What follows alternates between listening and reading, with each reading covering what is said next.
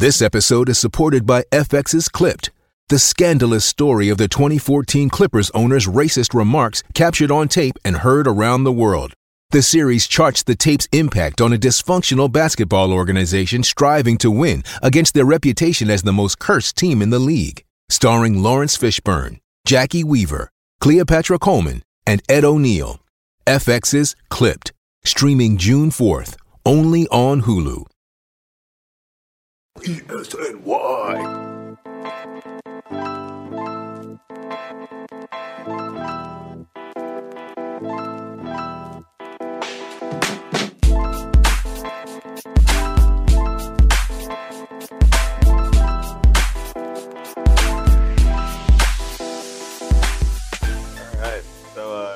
You have a good holiday weekend? Great holiday weekend, you know. Got away for a couple days, went to Connecticut, in-laws' place, swimming, nice. Run through for our wedding. It's getting close. I'm getting married at the end of September. How you feeling? And you getting nervous? I'm feeling good. No, it's been a very smooth ride so far. We got engaged in October of 2020, so we kind of knew that we were going to have a long engagement to start. And so, the people who have gotten married, engaged in 2021 and have had a normal timeline, with COVID and everything. God bless them. I can't imagine pulling it all together in 11 months. Yeah, you got engaged during COVID. We found out we were pregnant March 1st, 2020. That's tough. I mean, at least we October 2020, we were into it. It kind of calmed down, but. March 1, 2020, that is rough because I certainly remember, reporting at the Big Ten Wrestling Championships on March 7th or 8th, 2020, and realized this is not just going to go away. Yeah. And hi, folks. With that, it is now Bleacher Creatures Yankees podcast episode number 135, the big 135. And in case you did not recognize the voice with me this week, that's because Alec is on vacation. He's in Ireland for the next couple of weeks, and then he's moving when he gets back. So this week we have ESNY's managing editor, my boss. Say hi to James Cratch. Welcome to the show. Thank you, Josh. Glad to be here. All right. So before I get kicked off into what's actually happening in Yankee land, you had a very unique experience last night. You live in New Jersey. You got to go to the Somerset Patriots and you watched Anthony Volpe live. How was that? It's really kind of strange. It sort of reminded me of a high school game in this sense. When you saw Anthony Volpe out on the field, you could kind of tell that guy is different from a lot of the other guys out there, which is not something usually. The reason why I say is when you go to a high school game and there's a big star prospect, you can kind of tell he's different. And, the best way I can compare it is you don't really see it much at the college level, the professional level. And when you do, it's you go to a Rangers-Penguins game and Sidney Crosby is fully healthy out there. You can just tell he's different from everyone else. Volpe he didn't do much even when I was there. I have to admit, we took the dog, bark in the park. We're not there for the full nine-inning haul. But he just looked different from the other guys out there. You could just tell he had it. So I think that's a good thing for the Yankees moving forward. And he looked pretty confident out on the field and everything. Confident, bats lead off. Obviously he is, being a kid who's from right around the corner in Watchung, he is the star attraction every night that they're there. So I think that also is something unique probably for a minor leaguer. There's so much attention paid to him. There are people wearing Volpe jerseys in the crowd. How many times do you get that at a double-A level? Now, I think Austin Wells being there might kind of take a little bit of that attention off of him now, but it's definitely a pressure cooker situation for the young man. It's just so great to see because he's from Watchung, like you said, played his high school ball at Del Barton, which has been a baseball factory for several years right now. Yeah. And so assuming that the front office decides they like him better than Oswald Peraza, he shows up to the Bronx. The fan base is already built in. The Yankees, the Yankees haven't had that in a very long time. Not in our lifetime, I don't think. So I am. No, it's going to be intriguing and special to kind of see if everything works out. If he's there. I mean, when he gets to Scranton at whatever point, you have to think that's going to be a short stay. There's going to be such immense you know, pressure to bring him up. But yeah, it's going to be very interesting to kind of see, you know, it's kind of weird for the Yankees to have like a 100% homegrown, you know, future star, especially being a guy that grew up right down the road. Yeah, and then you mentioned Austin Wells. Soon Jason Dominguez is going to be on the horizon. Luis Medina. Hopefully Clark Schmidt gets a shot in the rotation soon. The Yankees have a lot of depth, both currently and down the farm. But let's shift the topic to the team as it is right now. Still the best record in baseball. We're recording this on Thursday night, the first night of the four-game Red Sox series at Fenway, fresh off a 16-zip defeat in Pittsburgh. James, how are we feeling going into the series compared to opening day? Better. I think the Yankees are way better than I thought they were going to be. I thought they would be a good team. I didn't think they were going to be at the pace they're currently at, you know, right. As of now, still the 116-game pace. But I have to admit, like, I kind of look at this team and I've kind of tried to gut my check myself and wonder if they were in any other city, American League city, would Yankee fans be looking at them and being like, oh, this is the 2001 Mariners all over again, you know, in terms of the fact that they're not hit, you know, the offense, you know, is great, but they rack up runs a lot of time like they did against Pittsburgh. You know, they do struggle. They've been shut out, I think, 6 times. I think the 98 Yankees were shut out 5 times in total. Yep. The no-hitter, everything. And then the pitching, the starting pitching has been kind of, you know, struggling of late. It has not been as good as it has been. So right. I don't sit there and think to myself, we're watching an all-time great team. Some of the numbers certainly suggest that. But I do think that, you know, splitting, and I think it was good for them that they won the second game in Pittsburgh because people really would have panicked, even though the Pirates are not as bad as they have been. They're really not. I mean, just watching, forget O'Neill Cruz, just watching Jack Sawinski, that's enough to get, watching him alone is enough to get you excited for Pittsburgh. No, yeah, he's, you know, it's kind of a, you know, like a 20 years, hopefully they don't have to wait like 20 something years for the next good cycle to come, but You probably noticed this too, just with this year featuring expanded playoffs for the first time. And like, I don't know how I'm going to feel about the new setup until I actually see it happen in real time. But I will say this much, and I'm pretty sure you'll agree with me. League-wide, and the Baltimore Orioles, the hardest-playing last-place team in baseball as far as I'm concerned, they're a perfect example of this. Because of the expanded playoffs, almost every single team is trying this year. Yes. Like there's a shot. It's like, okay, like it's not like the previous years where, all right, there's 3 division winners, 2 people in the wild card game. All right, we got to tank and hope for a better draft pick and let's focus on player development. But now you have teams like the Orioles who, they keep playing the way they do, they might be able to steal a playoff spot. The NL Central with the Pirates, they could do the same thing too. It's great for baseball across the board and really exciting for baseball fans too. I agree. Like I'm okay with the expanded postseason. At first, I was like, that's too many teams. I like the fact that you said it keeps everyone involved. You know, what I'm really intrigued to see is I think the Orioles are 5 games under right now as we're taping this. If they get closer a couple weeks from now, if they're still, maybe they gain a little ground, maybe they're 2 or 3 under 500. They're like, does a team like the Orioles make a move at the deadline and try to go for it?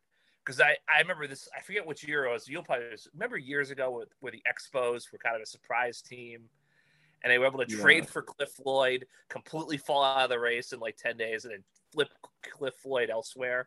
I wonder if a team like the Orioles could make a move like that. Like they make a move in the next couple of days to try to see if they can figure things out or definitely be in the race by the deadline. If they're not, maybe then they start selling. I'd imagine that the Angeles brothers and Mike Elias, their president of baseball ops, I have a feeling they'll probably be prioritizing an arm just because pitching is the name of the game. I mean, the whole reason they moved back that left field wall was to attract free agency pitching because you look at their prospects, James, they got Grayson Rodriguez, who's maybe 1 to 2 years away, and he's also currently injured. They got D.L. Hall, who, okay, yeah, he can throw, but he probably grades out more as a high-leverage lefty reliever. They don't have a lot of good pitching prospects ready to go in the next couple of years. So if they're gonna maybe pawn off some of those prospects and try to get I don't know, maybe an expiring arm or maybe find someone who needs to be paid soon but has a couple of years left the team control. The ability to play spoiler is there, but I also want to tack on to something you said about the 1998 team. For all the comparisons these Yankees get to the 98 Yankees, they're not the 98 Yankees, and here's why.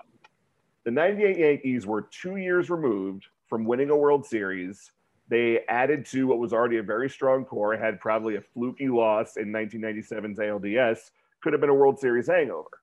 But they added minimal pieces and so a core that was already there. Lots of these Yankees this year, Mr. James Cratch, they are playing together for the very first time. Mm-hmm. Like Josh Donaldson wasn't here last year. Isaiah Kiner-Falefa wasn't here last year. Aaron Hicks was hurt all last year, and he's only just rediscovering himself. And then when you hear about this players-only meeting that happened in Aaron Boone's office between maybe 10 to 12 guys, and then just from that meeting, everyone's engaged, everyone cares, everyone's gotten on the same page, you love to see it, every second of it. You know, it's a very likable team, which is something I think the Yankees have struggled in the past, even when they were winning, of having a terribly likable team. You know, especially some of those years post 01 to, you know, maybe I think 09, you know, some of those years with the Gary Sheffield year, you know, like we're not exactly the best teams to watch, most enjoyable baseball. It was like a fantasy draft all those years. But either way, we're less than a month from the trade deadline. Do you see this team making any moves in the next few weeks? I think they have to. I think they'll make a move. I don't know if they're going to make a big move. I mean, what's out? I mean, they're just, it's such a seller's market with these, you know, Benintendi, and, you know, like, are they going to really give up so much for that? I think they should try to add a starting pitcher, just because I think that between health and some of the fading we've seen, you know, it wouldn't hurt to have another arm out there. But my guess is that they make a move, but they don't make a big blockbuster move. I think you're going to see the other team in town. They're the ones who are going to make the big splash. Absolutely. I can see the Yankees trading, I hate to say it, Jameson Taillon, if only because he's an expiring contract and he's putting himself in a position to command more than $20 million a year next season. You don't want to trade Garrett Cole's best friend and someone who's completely reinvented himself since All-Star break last year, but you can't keep Clark Schmidt waiting forever. You just can't. JPC has also proven he can start. Similarly, we've talked about Joey Gallo and how he is just not good. I mean, Alec went on a rant all last week about how terrible he is, and I can't say I agree with him. They're not going to DFA him, just because that's not how they roll. They're not going to give him money. They're not going to release him. I said to Alec last week, if you could trade Joey Gallo for a couple of low-level minors relievers and just be rid of him, that's good enough for me. Oh, I did not even that. I mean, cash consider.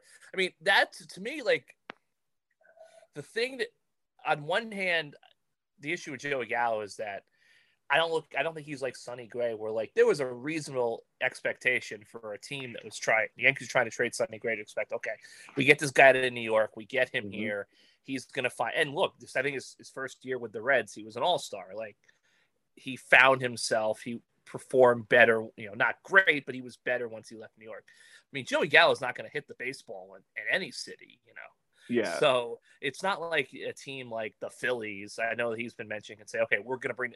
First off, you know, you think New York's tough. I mean, they're much tougher in Philadelphia. I've always said meaner in Philadelphia. They're much meaner. So, you know, and even like now, like look, I mean, I don't know if the Yankees ever do his division, but like if there was some idea that he would hit, like he'd be great for a team like Baltimore. You know, a team You put Pittsburgh. Joey Gallo. Yeah, Pittsburgh would be a great spot for him. You put Joey Gallo on a team where there's little to nothing riding on the line where you can just get out there and do his thing. That's a great setting for him. My problem more with Joey Gallo is that he just says, oh, well, this is just the kind of hitter I am. Whereas Paul O'Neill says, no, that's a load of crap. He can make adjustments. He's just refusing to. Yeah. No, I agree. Like that to me, he did NJ.com. He did another interview and like, you know, He sounds good, but at the same time, it's like, really? Like, you can't just put the ball in play? It's almost like he's blaming his attempts to put the ball in play more for the strike. It's very weird. And you know, he made a comment like he's 2 weeks away from having a good season. I was like, well, when do those 2 weeks come, you know? I mean, the fact that when he was with the Rangers, and I think this is from a piece from Lindsay Adler in The Athletic, apparently the Rangers stopped putting batting average up on the scoreboard and started putting OPS just to sort of like boost his confidence. It's incredible. I mean, but then again, like I have thought, you know, like, look, all the criticism that goes his way is deserved. That said, there's no way this guy is going to be on a postseason roster. You would absolutely think. Not. So is this just all like, you know, it is what it is. Like, you're right. They should DFA him. They should trade him for a bag of balls. They're, you know, they're not going to do that.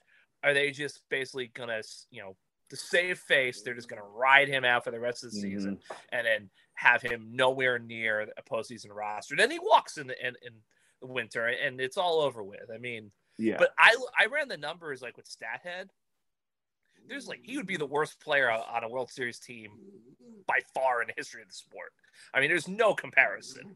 Yeah, I mean, like unless he was being used as a late innings defensive replacement, which, okay, fine. He's got 2 Gold Gloves. If you want to use him in that capacity, that's totally fine. Just don't make him an everyday player in the lineup, like especially not in the postseason. But you mentioned him walking in the offseason. That seems like the perfect way to end to the headlining segment of the show today. Aaron Judge hit his 30th home run yesterday.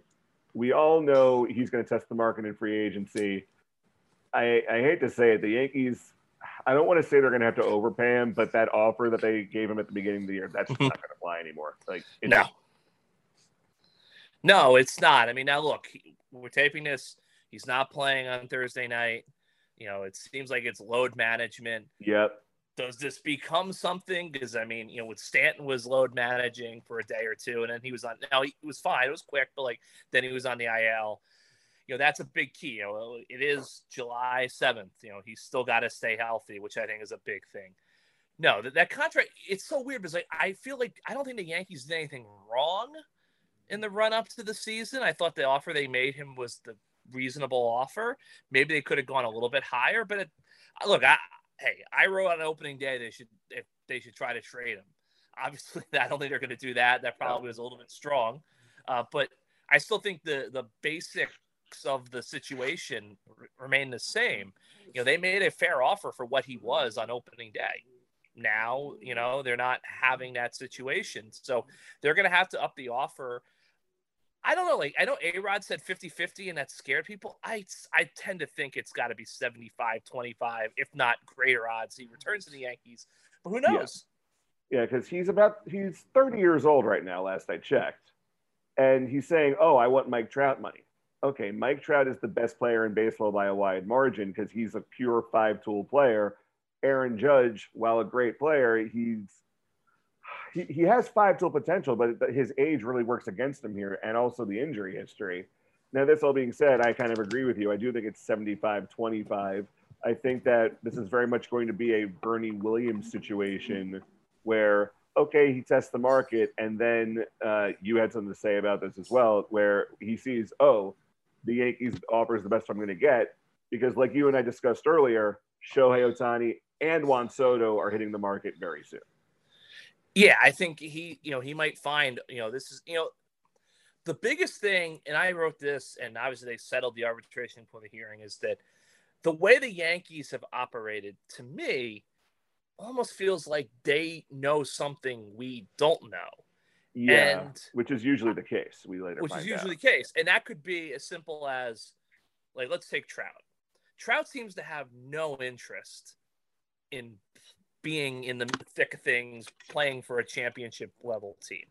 You know, maybe at the end of his career, he'll say, okay, send me to Philly for the last, 2 or 3 years. But he seems to be perfectly fine with them just plodding along and collecting his money, Okay. He wants to play, not necessarily win.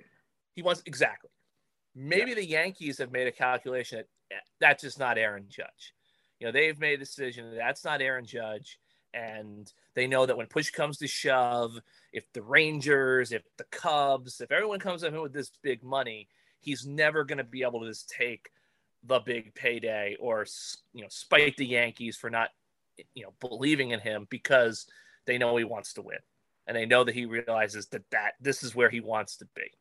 On the other hand, maybe they feel that he just doesn't really want to be in New York. And this is just the situation where, or they feel that they can't control that he's neutral about New York and that he might walk no matter what. So they might as well just do the best they can to look. I don't think it's a Cano situation where they want to finish a valiant second place. Yeah. I think it's one or the other, you know, it's kind of weird because if DeGrom feels that way, as some people think, like New York could lose its two biggest stars. Yeah. Even though all the money in the world is there for them here. Yeah, well, you also said, and now Cashman has never lost a guy he couldn't lose. And, yes. I've been using that line a lot in my Yankees group chats. But when it comes to Cano, if you look at, I wrote about this, you look at his numbers, you see he needed Yankee Stadium and the Yankees way more than they needed him. Just look at his splits, like across his career.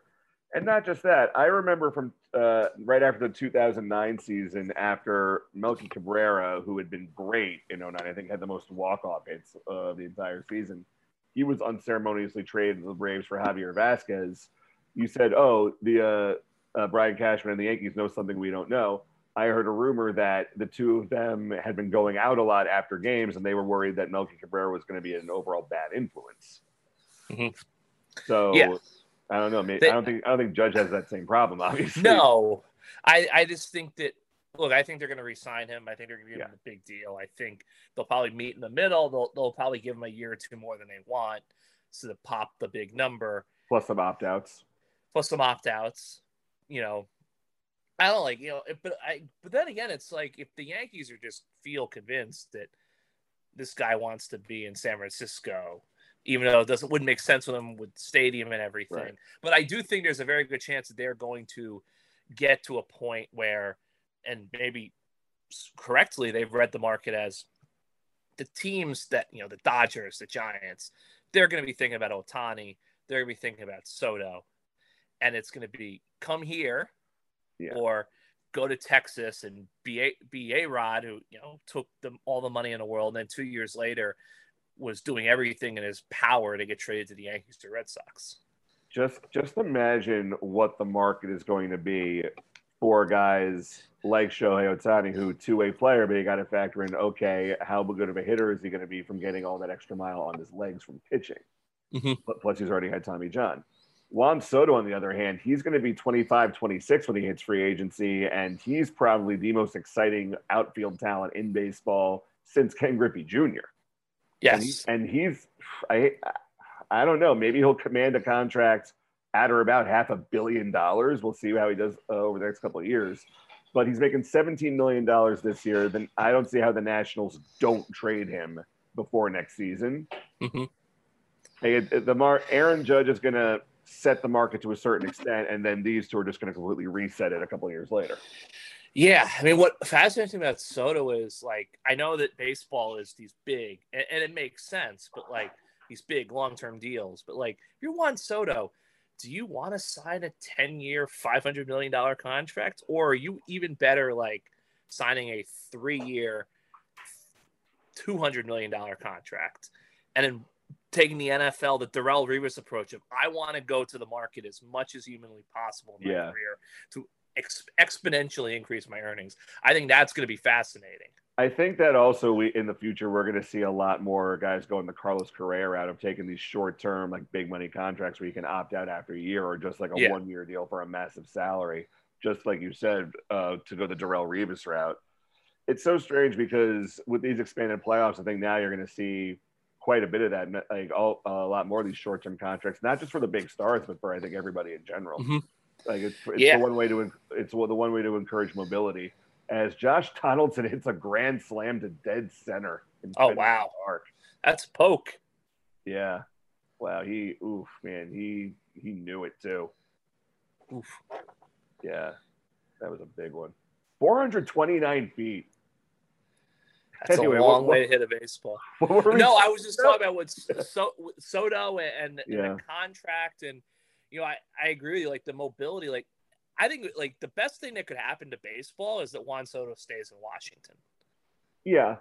Yeah, I mean, it depends on what pitching prospects they have coming up behind Cade Cavalli, who has not had a very good year so far, but it's his first year with the and I think Ohtani is fascinating to me because, you know, this is a guy who, like, clearly did not want the Yankees when he came from Japan. Like, right. You mentioned all the variables with Tommy John, with, you know, that. And then also, you know, what market does he land in, you know? What's that like for him? I think that's going to be fascinating too. As Hicks hits a home run back to back, it's 5-0 now. Wow. Yeah, but I think you're right. I think the bigger question with Ohtani is, okay, he's obviously going to command a lot of money, but where is he going to go? Because you just said he didn't want to go to the East Coast. He made it very clear when he came over from Japan, I'm only going to negotiate with West Coast teams. Oakland's not going to pay him. I don't think the Angels can pay him because they'd have to try to find someone to take on Anthony Rendon's contract. Padres might, but they're all tied up with Machado and Tatis. Yeah.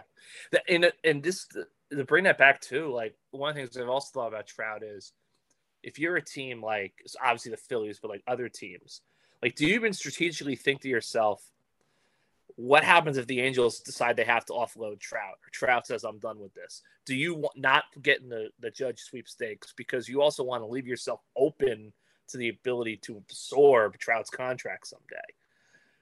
Yeah. That's what I think is also interesting. It is interesting, but I think people are starting to become wise to Trout because, like Alec has said several times over, Trout cannot hit a high pitch. He cannot hit an inside pitch. Yeah. And he's slumping really badly right now. When the Angels played the Yankees earlier this season, I think he had maybe one hit in the series. One hit, yeah, I think so. Yeah. Yeah. So I don't know, man. It's going to be a real interesting time to see how what happens with Judge, what happens with Ohtani, with Soto, with DeGrom even. Like it's what a time to be a baseball fan. No doubt. The DeGrom thing's crazy too, because like if he truly is a goner and if he was healthy and Scherzer was healthy all year and the Mets were in the same position they were in, would there have been buzz? Would they trade DeGrom in some sort of blockbuster deal? Obviously you're risking that he's going to then, stick it up years in the World Series or the NLCS at some point, but to have him just walk. Now, if they win the World Series and he walks, I don't think anyone's going to care. But if they fall short and then they lose him for nothing, he opts out after basically not pitching for 2 years. That's going to be tough. Jacob DeGrom seems very much like someone who marches to the beat of his own drum. He's arguably the best player in baseball. I think that him opting out is incredibly foolish. I think that he's got a great thing going on with the Mets. The only reason I can think of that he would want to opt out and actually want to leave is if he's just fed up with what's going on there with all the drama, even before Steve Cohen. I mean, I've even said, I think I wrote something right before opening day.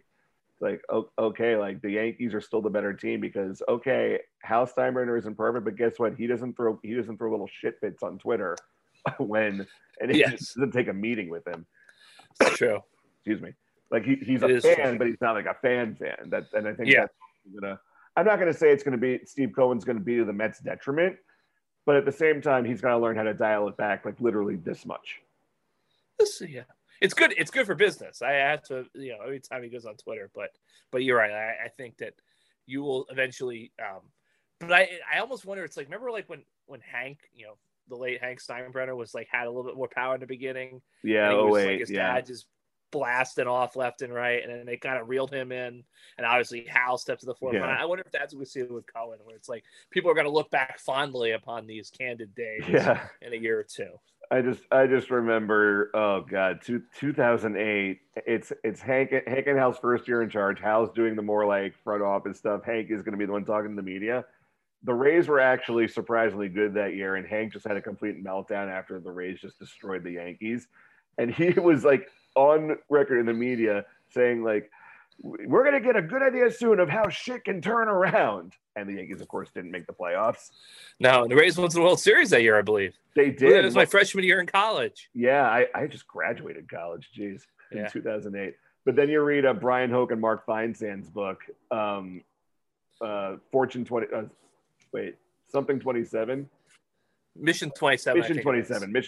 yes. Yeah, I should have known that. Mission 27. Apparently, they decided between the 2008 and 2009 seasons, okay, Hank's going to go deal with the stables down in Florida. He's going to deal with, like, the horse breeding.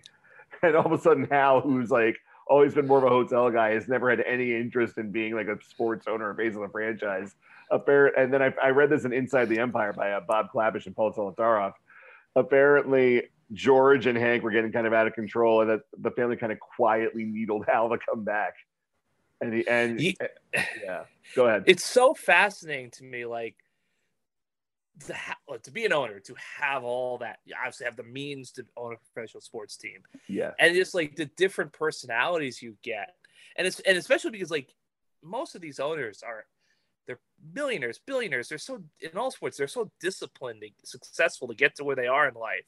Yeah. But yet they seem to lose all of that discipline, so many of them, when it comes to the team. You know, right. If it was any other business, they would just step back. They'd let the business people, you know, if it was if they were a paper company, they let the paper people handle the paper. But here they get, you know, it's like, it's always amazed me that like a guy like Daniel Snyder, who's many issues, probably not the best comparison. Yeah. He loves his team so much. Like, you think he would just be like, okay, like, let me just step back for 5 years, and then we're going to win the Super Bowl if I let these people do their jobs. And how awesome is it going to be that I won the Super Bowl? Like, even like a guy, and like you kind of saw that, like in the end, Mark Cuban kind of was like, okay, like I can't be Mark Cuban anymore, and he won a title.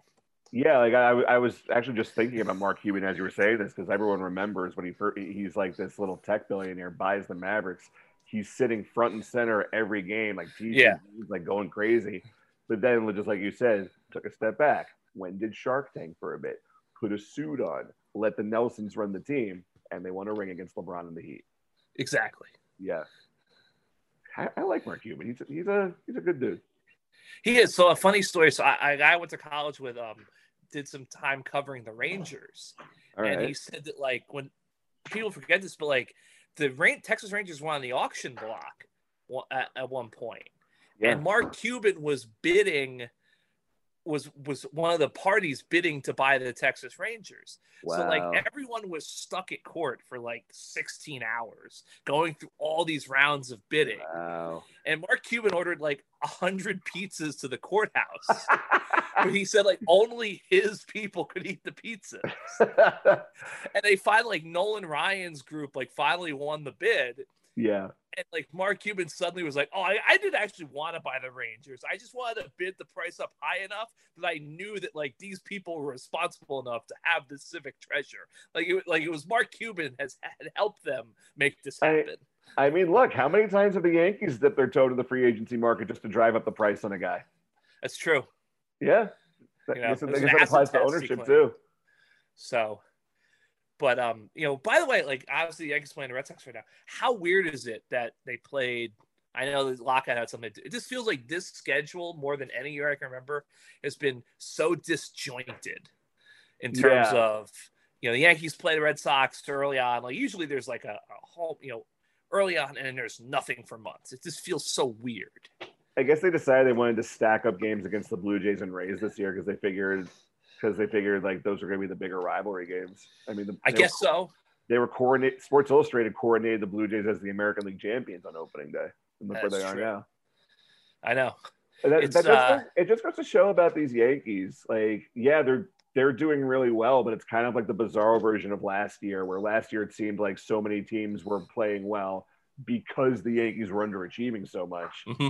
And now this year, the Yankees are playing well because so much of the division is underachieving. I mean, Boston, Toronto, and Tampa Bay, you look at the standings, they're basically cannibalizing themselves. Meanwhile, the Yankees are pulling away up top, and Baltimore, like we discussed earlier, they're knocking on the door of the Celtics. Yeah. Hey, let us out.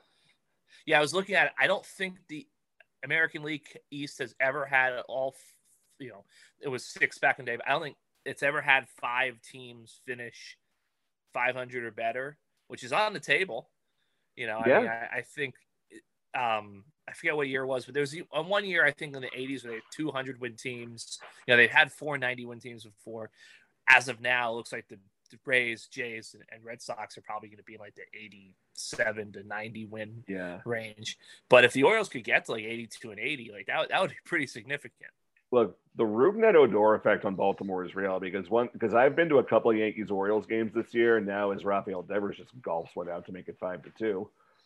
One thing I've been seeing about the Orioles this year is that, like, first off, Rougned Odor, he's injected some life into that clubhouse, much like he did with us last year. But also, these are hitters, and we've seen this with Ryan Mountcastle, Anthony Santander, especially Cedric Mullins is starting to find it again. the Orioles are seeing balls well up in the strike zone, and they're making really good hard contact with them, to the point where teams are kind of like, wait, these are the Orioles. We're supposed to beat up on these guys. And then I think it just up their game plan. Cut to the Orioles being .500/.500. I know. And in July. It's so good. Like, that's a city that deserves to have a good baseball team. Yeah. That's a team, you know. The Red Sox are like doing the thing where they're giving guys rides in the equipment cart again after a home run. Oh, that's great. Yeah, and Devers was just in there like looking like he was about to give birth, just getting high fives all around while taking a ride. Garrett Cole, I mean, that's gonna be even if they win the game, like that's gonna potentially be the narrative coming out of this game. Garrett Cole gets a 5-run lead, and then gives up a two-out home run. Two-out home run. Yeah. Yeah, but you were saying about Baltimore. It's a great city with great people, which it is. Great city, traditional. I mean, when there was that whole rumor about.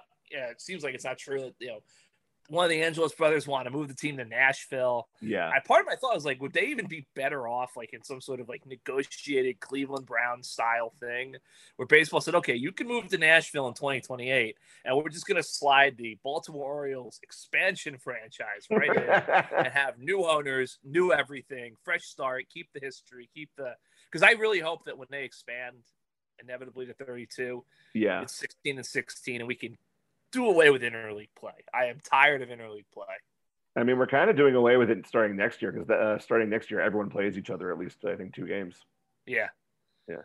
But I'll say this much about Baltimore. Their ownership has a lot of goodwill to reap back with the fans because I'm friends with the son of a fairly significant Orioles player who had some really good years with the team, could arguably be called a franchise legend in some circles. And to this day, the relationship between him and the team and the franchise, it's I don't want to say the term non-existent, but it's not very good. Yeah, that's and you know, it's like basic blocking and tackling. Mm-hmm. And you really wonder like how these billion-dollar operations just can't, you know, in many ways, I've written this before. I said it's like they're like billion-dollar lemonade stands. Like if people actually got under the hood, they would be stunned about how badly some of these operations, these franchises are run. Especially when like it's someone who was on 2 World Series teams, too. Yeah. And like I said, was a very good player in their day. I think made a couple All-Star games, finished like in the top 3 MVP voting one year. Just someone who has such a deep and meaningful connection to the franchise, and now you can't even call him to come on TV for a little bit, or won't even. Yeah. It's nuts. Yeah, and this is someone still lives in Baltimore, still has the house there, still calls the Charm City home. No relationship with the team that helped him, that he was a household name for. Not good. Really not good. All right, did we cover everything? Yeah, I think we did. I think so. So I'm curious what you think at this point in time. Okay. I think everyone assumes Yankees and Astros ALCS. Who would you want to see in the ALDS if you were the New York Yankees? The Twins, of course. Yeah, I guess that makes sense. The Twins. No, like the Twins are any Central team, honestly, just because like as good as they are. Now, I'm saying this as someone who loves watching the Twins, loves watching the Guardians, just for Byron Buxton and Jose Ramirez alone. It's such a bad division. Like how long ago was it where the then Indians won 20-odd games in a row end of the year, people are saying, oh, like they're the World Series champions. They're the team to beat. Okay, they go up 2-0 on the Yankees. All right, game 1, Corey Kluber, boom, shuts the team down. 2, Joe Girardi doesn't challenge a hit by pitch. Francisco Lindor hits the grand slam. The Yankees blow the game. Then, Greg Bird, Masahiro Tanaka pitches well. And then Didi Gregorius hits 2 home runs game 5. They're beatable teams. Yeah. I even think the Astros are beatable. I mean, I wrote about this. If you look at what they've been doing all year, they're beating teams. They're not beating up on teams. They've become a traditional, really patient, I'd say hyper-patient, 3 true outcomes in terms of drawing walks, hitting home runs, and striking out with very little in between. And the difference is, whereas the Yankees tried too hard to do it last year, the Astros, they're like, no, we're going to take a deep breath and actually wait for the pitch this year. Yeah. Look at the Yankee series. Every game they won, okay, they had a couple of big swings, but they didn't they found their base hits, but they very rarely capitalized because of a string of base hits. They waited to draw walks or like got on an error and then one big swing. Sometimes even late in the game. All right, so let's say Guardians get hot or White Sox find themselves get hot. Sure. Who would you want to see them squeeze out of the three AL East teams out of the sixth wild card number spot? Sorry, say that again? Like, which of the three AL East teams, if you're the Yankees, which one do you not want to get the last wild card? You'd rather see the Guardians, the White Sox sneak in there. As well as we played against them this year, I don't want to see the Rays. Because like that means potentially it'd be a wild card game, so it would be at Yankee Stadium. But there's, you know how every championship team they have that one opponent that just brings out the worst in them. The Yankees, for years it was the Angels. I feel that's the Rays this year, just because Alec and I have discussed just how they use their bullpen. You never know who's going to come out at any point. Like facing the Yankees, okay, they're going to get 5-6 innings out of the guy. Then you'll see Miguel Castro, then Wandy Peralta. Then you'll maybe have, Ron Marinaccio come in to set up, and then Clay Holmes is going to close. Whereas the Rays, it's like, okay, you have two guys who share the closer duties, and if they're having a bullpen day, spin the wheel. It's like there's no way to determine who they're going to bring in or out until they actually bring in a pitcher. Yeah. It's so funny. So I just want to, like, the new playoff format is wild card games, 3 games, all at the higher seeds stadium, and the higher seed I think it's to pick their opponent. Oh man, that's so stupid. It is. See, I've always said this, like, I'm totally cool with the best of 3 wild card series. I've always said that games 2 and 3, it should be a double header, and game 2 has to start like 30 minutes after the complete game 3 has to start 30 minutes after the completion of game 2. And I remember, and I know I've mentioned this in the group chat. I've been saying, look, split games 1 and 4, 1 through 4 of the World Series, 2 and 2, then 5, 6, 7 are all in neutral site. I'm not on board with that one, just because I feel like it would kind of like change the series dramatically in the middle, but also like you want that October baseball feel. I don't know. I just think it'd be a cool thing to do, especially if there's a lot of travel involved with the first two. That is fair. I mean, I also think it would be kind of cool if it was like I'm trying to think, like if it was like something in the middle, like if it was Yankees Padres or something. Yeah. And they said we're gonna play 4 through 7 at Wrigley Field. Like they wouldn't do that because of the cold and the weather, obviously. Right. That would be kind of cool. Or like going to. We'll say Houston, just for laughs. Exactly, Houston. Yeah, Texas. Yeah, I think this new postseason system could be fine.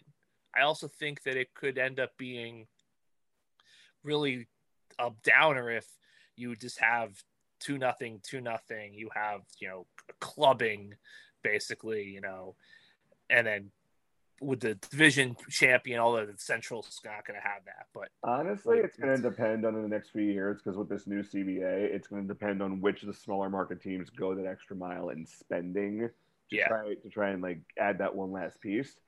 Because the expanded playoffs could be really cool, but then if it just becomes like a cycle of okay, like these are the division winners, and then these are like the I agree, wild cards, then it's going to be watered down and it's not going to look as good. No, I think you're right. It could become a system where basically it keeps the San Francisco Giants and the Cardinals like perpetually in the playoffs, even if they're not even that good every year. It could become that, which would be good for TV ratings, but not necessarily good for the sport. Either way, it's been a very fun season. Hopefully it continues to be a fun season. The Yankees playing really well in this season opener against Fenway. James, thanks for coming on the show. Anytime, Josh. Thanks for having me. Yeah, you can find us on Spotify and Apple. You can find me on Twitter at JoshBESNY. You want to give out your socials, James? Just at James Cratch and obviously at Elite Sports NY. Yeah, give us a read, give us a listen, and thanks for listening, folks. Enjoy the game.